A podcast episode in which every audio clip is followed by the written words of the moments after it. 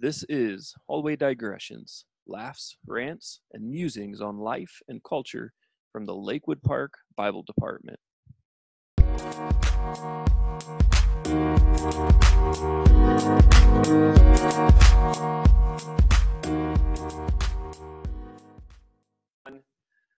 All right, welcome to Hallway Digressions episode 5. It's good to be with you again, gentlemen. I have a funny story that just is from yesterday that just popped into my head. So I'm going to start out with this funny story to warm us up. And then, Brett, you can give us maybe a little bit of how Demons is going along. We'll progress from there. How are those demons progressing?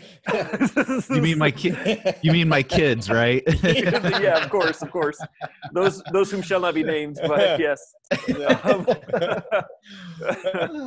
from the Bible, right? So Joshua, my youngest, who shouldn't still be having this problem, but lo, he is still having this problem. He won't poop on the toilet. He will only poop when we put him down for bed for like nap time or nighttime. It's the only time he'll poop. You did say poop on the toilet. It's good he's not pooping on it, even though, because you still want to get it in the toilet. Right. You know what? Yeah. At this point, I would even take close or nearby. But so sin in Hebrew means miss the mark, by the way. So anyway, go ahead. Yes, he is a vile sinner in that regard. So Lisa goes in to get him up from nap yesterday, and he's sitting in his bed with his finger up, and Lisa goes, "Hey, Josh," and he goes, "I have poop on my finger. But don't worry, I won't touch anything." And Lisa goes, "Okay, how long have you had poop on your finger?" His response, "For 1,000 days. 1,000. So apparently he's just been sitting in his bed with his finger raised for 1,000 days. Were those literal days or like were those Genesis? I see what you did there. Yeah. No, they were apocalyptic days, so just a great deal of time. Yes. Yeah. That's what he meant. 1,000 years just means a long time. It's like one. Yes. Yeah. So I just remembered the story, and I needed to tell somebody, and this just seemed like a good platform to share that story. So, I kind of feel like your son is now like in some way brothers with Nick. I mean, that's right. That's right. They share some kind of a bond. Right. That's right. Yeah. To our listeners, I think he had the benefit of it being his own poop rather than someone else's poop. An elderly gentleman. Yeah. Yeah. To our listeners who don't get that reference, go back and check episode 4. And check that out. So Brett, you got that glorious new book, Michael Heiser, Demons. Yes.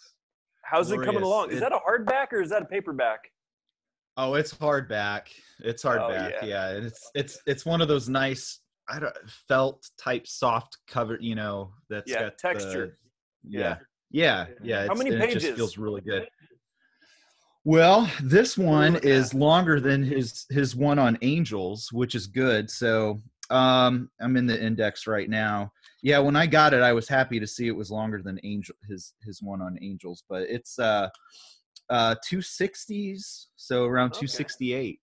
Yeah, so now, but the thing is, I was going to tell you guys with Heiser books, I'm not even that far in it because it's pretty thick reading. Already, because he gets so much into theology, but not just theology, also a lot of ancient Near Eastern study stuff and historical stuff, which makes it absolutely fascinating. So I'm not very far because, here you go. I'll just show you an example. So you see like half the pages, right? Half the page is actual text. And then the rest of it is footnotes because, you know, when you're long winded and you really like something, that's how you get away with, putting everything in there instead of who cares about being concise. You can just put everything in there if you footnote it. So that's right. So that's always, That should speed up your reading, right? Because you can just skip over the footnotes. No, it's yeah, like half right, the page. I you know what? And I'm not even joking. Like, after I read one of his books, it's kind of nice then to read another book not by him, because that I don't have to worry about stopping. And he has several footnotes usually on each page, so very thoroughly researched. But right now, so the first section is he is making his case that the Old Testament does indeed speak a lot about demons or evil spirits, and he's going through and giving us multiple names that they fall under. And the one I was just reading, oh man, this was interesting. I don't know if I'm pronouncing it correctly. Now, don't get me wrong. This is not. He's not getting into. Well, he refers to some of the intertestamental period Jewish writings of, you know, some of the demon names and stuff like that. But he's taking it from the Old Testament and showing how it's related to some of the other stuff going on. So he gets a lot into Ugaritic things, Akkadian, of course. Just fascinating. If you love ancient Near Eastern history, and especially if you like, you know, supernatural and the occult and stuff, it's great. But it sheds a lot more light onto what the Old Testament was referring to and what's going on in the Jewish minds when they're using certain terms. And definitely, if you haven't read any of his books, check out The Unseen Realm first. Angels would be helpful as well. But anyway, so what I was just reading really quick, he was getting into the passage, for example, where because he's going through different terms for evil spirits, and Azazel, I don't know in Hebrew, Azazel, I don't know, something like that. Anyway, so in Leviticus, where it's talking about the scapegoat, so our translations will even just say scapegoat. But he's making the case that's a proper name right there, because the one goat for proper name Yahweh, the other goat for other proper name Azazel. And he ties it in then with some other ancient Near Eastern texts that are really similar to that name and things. So it's fascinating. And he gets into the whole you know, territorial spirits, and, you know, Michael, one of the chief princes. So one of the chief princes, so there are other chief princes, you know, kind of thing. So it's, the whole divine council. You guys know he's big on the whole, like, Elohim is simply just a term for one who lives in the spirit realm or dwells in the spirit realm. He's really big on, the other nations. So outside of Israel, there are all of the other nations geographically are ruled by the different pagan deities of the Old Testament, basically. And Yahweh's inheritance is Israel, and the other ones were divided up. So anyway, he gets into, Deuteronomy 32, and very, very fascinating. But whoever's listening, though, don't make the mistake, though. He's not saying there are other gods, like, on the same par with Yahweh. Elohim, lowercase g, God. So in other words, spirit beings, all of which have maybe different rank and things, you know, in the angelic realm. Yahweh is the only ultimate necessary being that was the uncaused cause, all that kind of stuff. So anyway, it's fascinating. I love it. Yeah, sounds good. Sounds like a good read.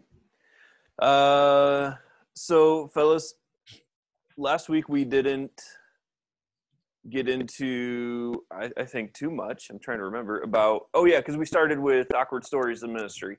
So we didn't really talk much about what's been going on at home. So since the last time we talked about what's been going on at home, the quarantine has been lifted in some ways. Some things have opened back up. We've been allowed outside of our homes without being shunned. And so I guess I just wonder, have you done anything exciting by yourself, as a family?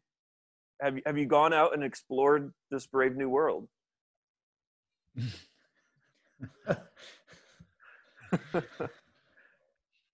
Well, I don't know. I think we have spent a lot of time hiking. We've been over to, we're like, I don't know, 8 minutes away from Bicentennial Woods. And so it was just gorgeous. I didn't realize there was that awesome of a piece of land here in Northeast Indiana, but we've had a lot of time exploring there and going through those trails. So, but we were able to do that, you know, before the quarantine opened up. Maybe the biggest thing is just my wife was able to get her flowers for Mother's Day. Usually we fill out the front of the house with all of her annual flowers. So we did a lot of flower shopping the last 2 weeks. But that's just her and I, because, you know, the kids still can't go into stores and stuff. So, that's still difficult. But now let me ask you, Nick. Yeah. So we did some flowers too. Have you planted them, or have you had to keep them all inside the house until it, because the nights have still been getting cold? Did you plant them? Yeah, we did keep them inside, but just yesterday we planted them. So the first good day, we're like, let's just get them planted. So if we have to cover them now, we'll cover them, but it doesn't look like it. So yeah, nice. But that's wise not to put them out. So we had to keep ours in our living room as well, and my children named them. One of them, he Caleb called one beanstalk because it's I don't know, one that is like a tree type thing. See how much I garden. And then another one, he called it greenweed. Greenweed. Is that the one you weren't supposed to talk about? Oh yeah, we'll edit that out. We'll edit that out. Brett, how about you? You do anything fun, exciting? Actually, so we were able to, I guess we could have done some of this before the quarantine, or during it rather, but just because of the nicer weather, you know, so we've been able to get outside. So yesterday, I don't know about this being fun or exciting, but I was happy afterwards. I finally got my yard stuff further, I'll just say. So, you know, I was able to do all the edging and all that kind of stuff. And so it was looking pretty nasty. So I got that done. And Brittany, well, since Hadley just learned how to ride a bike, Brittany has been on this big bike kick, I guess, if you want to say. And so she had gotten me a bike like a couple years ago or something for my birthday, and it's just been kind of sitting in our garage. I kind of forgot about it. I feel bad. But she got that all fixed up, put new tires on it. Like, she was doing this for me. And so yeah, yesterday we went out and went on a family bike ride, and that was a lot of fun. So so much so, yeah. Now I'm kind of like feeling that whole bike fever thing, and I was searching online last night for bike stuff and accessories, because, you know, I want to get off of the elliptical every once in a while and do some cardio on the bike. And so now that it's nice weather, so yeah. Thought about hitting up Dan Painter, you know, and asking him some tips. He's pretty into that whole cycling world. So yeah, fun. Yep. Nice. I threw out this question to you guys, and then I realized that I don't have anything to contribute. We haven't gone anywhere. I figured like I would have something if I thought about it, but we really haven't. We did get flowers, but we got them from Costco, and we've been going to Costco this whole time.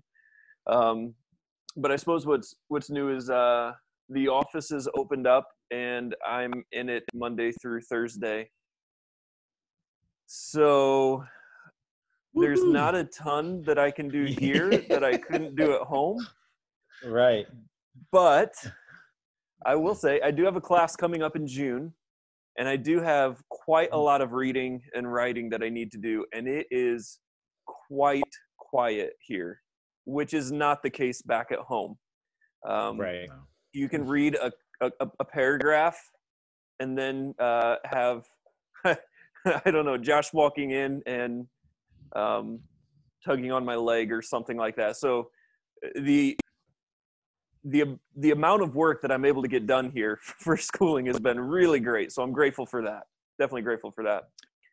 You know what you just said, I'm reading Heiser right before we started. So I'm trying to, you know, make it through a page in an hour already because of all the footnotes. And then Hadley comes in with her tablet, and she has been playing through one of the Lego Batman games on her tablet. And so when she gets stuck, she comes in. And so I take a break from my theology reading, and I get to, you know, play Lego Batman for a while and try to figure out some of the stuff she's working through. So, yeah. So it's kind of a cool interruption, I guess. Yeah. The interruption is nice. I get a bit stir crazy sitting for too long. So after an hour and a half or so, I need to walk around the building, but I started going down to the weight room because nobody's there. So I kind of like just set it up just for me. So that's nice. Yeah. To be able just to meander over there since no one else. You don't have to re-rack your weight. No, that's true. That's true. I'm breaking all the gym rules. I don't care. Yeah, that's right. So, yeah. Hey, fellas. Go ahead. Oh, I was going to say, I'll give a shout out to, I think it's called Rustic Woodwork Creations or something like that. You know, remember Leah Sprague? Mm-hmm. Yeah. Yeah. Her parents have a woodworking business, and we wanted to order this entertainment center online, but the guy was in Texas, and it would have cost us like double the price just to ship it. It would have cost us like $200 just to ship the thing, you know? So they made us, we sent them the pictures, and they made us this custom entertainment center. I can show you here. So that's sick. Nice little corner piece there that fits right in the corner. Yeah. Hey, corner piece too. That is space efficient. Yeah. Mm-hmm. It was pretty nice. Pretty awesome. So. Now, Nick, can I ask you, do you think we're at this place in our relationship with them that we could call them a sponsor? Sounds like they're throwing I don't know. Well, they're throwing some swag at you. Right. So, I'm throwing them some sponsorship here. So, Yeah. So we're saying their name on our booming podcast, and so thousands of hits are going to be coming their way on their website. Oh, yes. Right. Once they find out this is episode 5, I'm sure they won't be able to resist. 5 episodes. Custom woodwork made just for you. Ooh, that was good. That was a good promo. Yeah. Okay. Well, good. Yeah. Business is taking off, guys, and it's good. It's good to have a nice little side hustle for us since we have some extra time on our hands, and so. So the Q&A, it just keeps coming in here more and more. So let me throw a couple of these questions at you guys, and then maybe we can save 10 minutes or so for our main event topic. So we'll just kind of whip through these. I don't think that they're going to take too long to touch on. But here's the first one. I just opened the second one, which I suppose could have become the first one, but here we go. This is from an email that I don't know who the author is. Perhaps this is our Italian reach coming back to us here. Ooh. Maybe we threw out that shout out last week, and they decided they wanted to have a deeper relationship and interaction and send us a question. So here's what I presume to be our Italian following asking us. In Ezekiel 26, there is a prophecy that Nebuchadnezzar will obliterate Tyre. However, Nebuchadnezzar loses the battle against Tyre. Ezekiel even confirms this. Response. I like that. You have the question, then you have the demand for a response. I like that. This is This is saying get down to business, fellas. And so is that kind of Italian characteristic there too, very just forward and yeah, right. At least Jersey Italian is, but I don't know.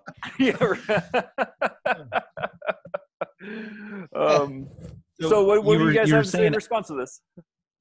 Well, I've always called it tier, and I'm sorry, you were saying, when you were saying tire, I was thinking there was actually, and some of the students are aware of this, there was actually a movie made called Rubber. And do you guys know what I'm talking about? Not at all. The story, I've never watched it, so I'm not necessarily condoning it. I saw a trailer for it because I was like, I can't believe this is real. It is about a tire that goes around and kills people. A tire that goes around and like... So, yeah, anyway, so when you were saying tire and destruction, my mind went there, so sorry. Imagine being in the production crew of that movie. Like, guys, I got an idea. Let me spitball something at you here. Tell me if you think it's going to work. Tire that goes around killing people, and you're sitting there saying, yes I think we can sell that. Like, I think I heard that at some point it was in somebody's like bathtub or something. Like, yeah. Well, not only, but Luke, not only is he like, I've got this idea, but who wants to throw money at this? And the fact that they spent money and made it, and then they decided to call it Rubber on top of it. Well, okay. So I go ahead. I was just going to say, I think whoever submitted this question should really take the time to read up on this passage, because it is a fascinating example of fulfilled prophecy down to every minor detail, because it says that many nations will come upon Tyre, which is exactly what happened. And Nebuchadnezzar would be the one who would attack the mainland Tyre, but the sea, there was another, sea city of Tyre that was out a little ways from land. And so it's very interesting how specific this passage is, because it changes in the midst of the passage from he, Nebuchadnezzar, to they. And so, quite correctly, right? He was not the one to completely destroy it, but Ezekiel 26 says that many nations would come against Tyre, and that's exactly what happened. So, Alexander the Great was the one who ended up scraping the mainland city rubble into the ocean, right, to make the causeway to attack the island city. So, I think if you really look in this with an open mind and an open heart, that it's amazing how specifically this prophecy is actually fulfilled when you look at those details of the passage. So that's good. Brett, anything you want to supplement to that? Yeah, I totally, fully agree. That's it's incredible, and the many nations, I think, was back in verse 3. So at the very beginning of the entire discussion, right? It sort of predicates everything on that it's going to be many nations, and then it starts to give some detail, and it talks about Nebuchadnezzar. And if you look at some other, if you look up historical articles about what did happen. Nebuchadnezzar II came against the city, and it sounds like the city had done such a great job at barricading their walls. It sounds like the Babylonians weren't able to fully penetrate the city. However, what Nick was just talking about, another sort of settlement, I don't know if I can't remember if it was an island or where it was at, but that was a remnant of Tyre. Actually, I think what I came across was that the reason why it was even there to begin with was because of the first attack from the Babylonians. And it's one of the sources I had read said most of the people, or not, obviously not most, but many of the people fled and left the main city of Tyre just kind of there. And so when they fled, they sort of set up another settlement, and that And that's what Nick was talking about then, Alexander coming along. And not only that, you said waves, the very I think that's right in verse 3. It said, it talks about waves like of the ocean, but it's talking about different nations coming, and, you know, one wave does this, the next wave then comes and does this. And so, yeah, it's pretty fascinating passage. It's a great question, but yeah, it's one of those questions that causes us to look more carefully at the text. And just as Dr. Soto would always say at Grace, there is no, there really is no substitute for a careful reading of the text. And when we do that, we see, okay, there's no contradiction here. It was actually right, and it's historically accurate as well, but before it happened. When it historically happens, we see that, and, wow, it was right. And to speak to your specificity of the text, you know, it starts out, it names Nebuchadnezzar, and then it goes, he will do all this until verse 11. And then verse 12, it switches to they. Well, why? Because it's referencing the other nations that would be doing this, right? And so it would not be, and after that is, I will make you a bare rock. You will be a place for the spreading of nets. So it wasn't until after Nebuchadnezzar's attack that would happen. So it even shows you, when you read the text carefully, that he would not be the one to do that. So what amazes me about this is that people say, well, this is a unfulfilled prophecy because there's a tier or today, right? There's a city there today. Well, just because you build another city and name it the same thing doesn't mean it's the same city. Like, it just seems ridiculous to me. So, but you can see the ruins of the city and what happened, that it was destroyed. So. Yeah, that's good. That's good. Thank you, gentlemen. Let's move over to question 2 here. Question 2 is this. I have 2 questions that go hand in hand. First off, is supporting people in the LGBTQ that are friendly, family people that you work with, etc. There's some grammatical errors in this, and so track along as best as we can here. In their beliefs, wrong, going to be a gay wedding and whatnot, and also if they do fall under this category, can they still go to heaven but still fall under one of those categories? So there we have it. Trying to decide what the question is there. I sent to you guys. How'd you guys read it? Is it? Yeah, I think one of the elements is it wrong to go to a homosexual wedding of someone? Is that what you're getting? Yeah. I'm looking at it right here, and it says, "Is supporting them that are friends and family, people you work with, etc., in their beliefs wrong?" Okay. So if we just, because I wanted to ask this person, because we kind of need some defining here.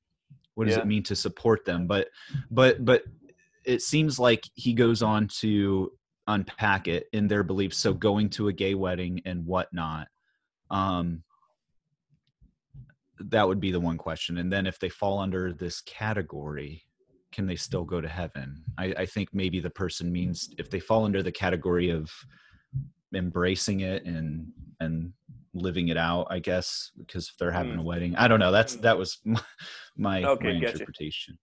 Gotcha. Right. Yeah. Okay. So we'll operate off that premise. What would your initial responses be to this? Because I feel like it's a fairly common question too, increasingly so in our day. Absolutely. Sure. I think, and I'll start off, I guess. I think I would maybe tell this individual that, well, first of all, I would have a discussion about supporting them in their beliefs. What does that mean to support somebody in their belief? Does that mean I am affirming that said belief is true? So I'm trying to look at some other avenues here. Like, so if I support somebody who is a Hindu, if I support them in their belief, that would seem to sound like I would agree with them or be sort of going along with their belief in Hinduism, something that I would argue that I would know to not be true or correct or right. So going back to Jesus's example, he never supported wrong belief, ever. And he doesn't with us either. Right. So if this means to support them in their belief that homosexuality is God's design and God's best, I would say, no, I wouldn't support them in that or affirm them in that. However, I feel like the whole going to the gay wedding and stuff like that might fall under a different category. And here's why I say that, because usually, and I try to do this in class as much as I can for our understanding, because it seems like we could fall into two ditches here. One extreme ditch when it comes to the LGBT discussion could be we totally embrace it. You know, love is love. The other extreme would be that's the worst sin and they're going to burn in hell. You know what I mean? It's just, and I feel like in Auburn, Indiana, we tend to maybe fall in that latter ditch there where it's just, oh, so-and-so's gay, therefore they are, you know, the devil incarnate kind of a thing. And so I try to help bring some balance to that. And so the way I do that is I try to plug in a different sin of sexuality. Okay. So where I'm going with all this is, what if one of my family members, cheated on his wife and, then they got a divorce and then he goes and marries the woman that he cheated with? Would I go to that wedding? You know, Mr. D. So I don't know. Or, I think, you know, in the past, there was a family member where something like this happened and I refused to go. But now, I don't know, I might, or if, I guess if it were a wedding that was a believer getting married to an unbeliever, you know, I wouldn't perform it, but would I go to it? I don't know. I might, I think. So when it comes to the homosexual wedding, I guess what I would do is I would want my friend to know where I stood on it and why I disagreed with that lifestyle. But because they are my family member or my friend, you know, I still love them and I'm not going to, you know, just totally break the relationship off or whatever. So I might go, but only if I guess I had that discussion with them, because I wouldn't want them to misunderstand me going. It means I am affirming that what they're doing is good or right, or I don't know. I guess those would be my initial thoughts. Yeah, and I think as I hear this question, you know, you get some of these really general questions and they ask you to take a stance. One of the difficulties is that there's not a cookie cutter clean answer that you can give. You can say particular truths, but these truths are being lived out in a particular context with particular relationship, with particular history, with particular hopes. And so how do I stand firm on convictions? Because I think that's something we could agree upon. And how can I navigate speaking truth in a context of love and grace, communicating that I will not abandon them because of their perhaps particular sinful choices, in the same way that God doesn't abandon us, even though we remain sinners as well. And so I think there's just a lot of nuance and a lot of particularity that I would want to interact with to make the best decision in a given context. That's good. But yeah, Nick, anything you would throw in there? Yeah, I agree with Brett and the distinction that he's made, whereas, you know, this is not the, you know, the unforgivable sin, and that this falls under the category of, you know, sexual immorality, that homosexuality is just as sinful as, you know, adultery or any other form of sexual or sex before marriage. So in that way, they are equal. I think I would differ in the fact that I don't think I would go to the wedding, because I think the wedding itself is a celebration. Well, why are you there? Because these two people are getting married, but technically they're not. It's not marriage, just because we've changed the definition of marriage to fit what we want it to be doesn't mean it makes it a marriage. In the same way, just because we've defined or changed the name of a baby in utero to fetus does not mean it is no longer a baby. So I think in the same way, I think to go and celebrate this occasion, I could not do. But I would talk to this person and say, listen, I love you, I care for you, but as a Christian, I just don't feel like I can go because it's a celebration of something that I fundamentally disagree with, and God fundamentally disagrees with. So I think I would have that conversation with them and say, listen, you know, I'm no better than you, you know, this is what God says about it, you know. So I think we elevate homosexuality to some, you know, like I said, unforgivable thing when it's not, you know. Paul says, you know, in Corinthians, and such were some of you, and he includes homosexuals in there, but you were washed. So, Yeah. So what you're saying is good thoughts. Yeah. I would go with more of the Jesus approach and love them, and you would not, is what you're saying.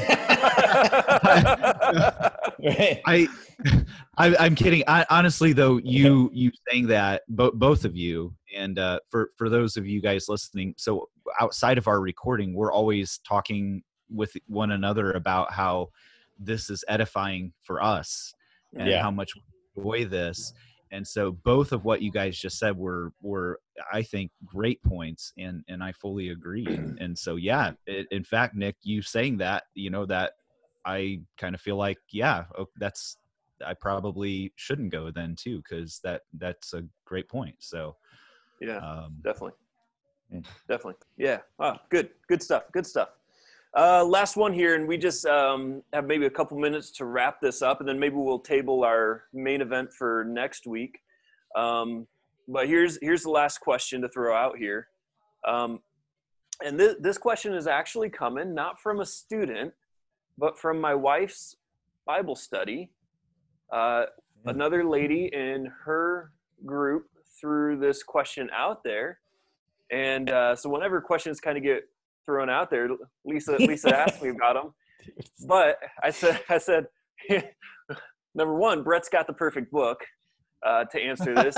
Number two, I said this sounds like good content for the podcast, plus I'm now going to get some more following for us, procure some more following by tapping into this Bible study here. So this is just being savvy. Podcast savvy is what we're after. But here's the question. The question was, in Mark chapter 5, Jesus heals the demoniac with that abundance of demons called Legion, and he casts them into the herd of pigs, who then go and fall off the cliff and die. Why did Jesus send Legion into the pigs? What are some of... What a waste of bacon. Unless they went down there and butchered all those puppies. That's right. Maybe it's an abundance of bacon.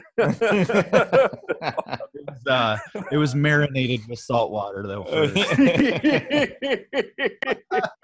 Yes. Like, this is extra salty. Oh, boy. You know, I think, and I had to, like, read up on this when the question came out, when you sent it to us, because I don't know, maybe I just said, oh, okay, what's no big deal. Jesus and the demons and the pigs. So I guess I've never had that thought, like, well, why, you know, because the demons asked and Jesus let them. So I don't think ultimately we know why, do we? Like, the text doesn't say. So I guess I want to preface this answer with, you know, I think anything we say is speculation, because we don't know, you know, ultimately. I mean, I read something that perhaps Jesus did to show the true nature of the demons, that they destroy, and that's ultimately what they do to people. So perhaps it was to show the destructive nature of demons. You know, they were in the land of the Gentiles, so there was no real, you know, law against them having a herd of pigs. If they were in Israel and they were doing that, you could see that as a judgment on their sin. Ultimately, you could see that as a reason why Jesus did it, but that doesn't hold because he was in the land of Gentiles. So I don't ultimately know besides that. Yeah, no, that's definitely. I read a couple different commentaries. They all said different things. But Brett, go ahead and give us the answer from Michael Heiser here. Expert. The resident demon expert. I just want to preface. I want to preface my answer with, unlike what Nick just said, I do know. So I do have the. Did you have to ask somebody for that information? For special information? It was a group. Via Ouija board. So. Did the answer come to you at night? You know, in the spirit board told me. Back of your neck. Well, it is a fascinating passage, and I feel like we can get a lot out of it. As far as just the nature and reality of the demonic and spiritual warfare and things, and I agree, Nick. It's kind of like we have to go into speculation. I think we can come up with some good guesses and things, but so just a few different things I've read about it, a few different approaches. And I feel like even Heiser at some point may have said something about this, but the demons, being disembodied by nature, perhaps want a physical body to be in. I don't know if it does seem like their nature, right? They want to, to possess, and you know, I don't know. That could be. Another approach I've read is that whenever Jesus would cast out a demon, then the demon would be expelled and have to go to Hades and await in chains, await for the judgment. And so now, again, it's speculation, but where they're coming from is, well, what do they say right away? They're like, have you come to torment us before the approved time? And so what's the approved time? Well, probably the Great White Throne judgment. And they're kind of like, hey, it's not time yet, which is another fascinating fact, though, is they know what's coming. Not because they have an inherent omniscience, but because they know scripture. They know ultimately what their end's going to be. And so they're talking about some kind of a judgment that's coming. And so they beg Jesus, let us go into the pigs rather than send us to time out in Hades. where the sons of God of Genesis 6 are, that's the view I go with. But anyway, right. So, so that I don't know about that. That's speculation again. It could be. Could it also be like, you know, Jesus tells that story of like when a demon goes out of a person, he tells us then he comes back and finds it all ordered, finds the person ordered and swept up, right? He tells the story. And then what does the demon do but go out and get more buddies? And then because basically there's been no spiritual difference in the person's life. The demon has just come out. They're still an unbeliever. They're still spiritually dead. But here you already have, right, these, you know, legion of demons. So perhaps it was better to send them into the pigs so that they wouldn't then again possess a person. You know, I don't know. That was one thought I had, but that could be, I don't know. Yeah, that's a good point. I think you guys already kind of touched on it. Either way, regardless. So they're the ones who ask, like you guys said, they wanted to. And Nick, you had already mentioned something about, just what do demons do, their nature. Yeah. So Jesus permits them. He permits them to go into the pigs, and what do they do right away? They kill them. It's like they're just, and pun intended, hell-bent on death and destruction, right? Yeah. And that's all they do, and that's all they know. Now, that may have been their free will choice to do that, but look at what Jesus, how he uses this. All right. Because they go and they die. And as you said, Nick, this is the Gentile territory. Well, let's read the rest of the passage. What happens? The townspeople come back. And this is probably my favorite part of the passage. The townspeople come back. And if you read the Mark, it's in the Mark 5 version. It says that they saw the guy who was demon possessed, fully clothed, sitting. And then it says in his right mind. Okay. And so here is the one that they witnessed firsthand. I mean, they were putting him in chains. He's living amongst the tombs and death, and they're putting him in chains. He's breaking him. He's crazy. He's dangerous. People just stayed away from there. They saw it with their own eyes. And now with their own eyes, they're seeing that this incredible, dark and disturbing and scary power that they saw manifest in this guy now is gone. And look at what their response was. Yes. They were afraid. Right. They were afraid because they asked Jesus to leave too, right? Yes. It's like, get out of our country. Like, why wouldn't you say this is the Son of God? Like, yes. I mean, it's like they were afraid before. So think about it. Yeah. Demons are scary and stuff, but we think that's scary. We think that's power. Look at the power of God. And the fear that it struck. And I mean, here and let on a personal note, I know we got to kind of wrap this up. On a personal note, just in my past and struggling with some severe, you know, depression or anxiety, and those points where it's like, those are some of the scariest moments when you feel like you are no longer in control of your thoughts and things like that. You know, I looked at that passage and where it says that he was sitting there fully clothed, and then key phrase, in his right mind. Like, oh man, here was this guy that was in this impossible situation, and Jesus fixed it. Certainly he can fix what's going on with me, you know, kind of a thing. So so anyway, a lot of thoughts in there, but that's good. I think just two very clear things, even though you can't, why the pigs, I don't know. But it definitely seems that there is fear of the coming judgment of Jesus, and we see Jesus restoring that which is broken and corrupt.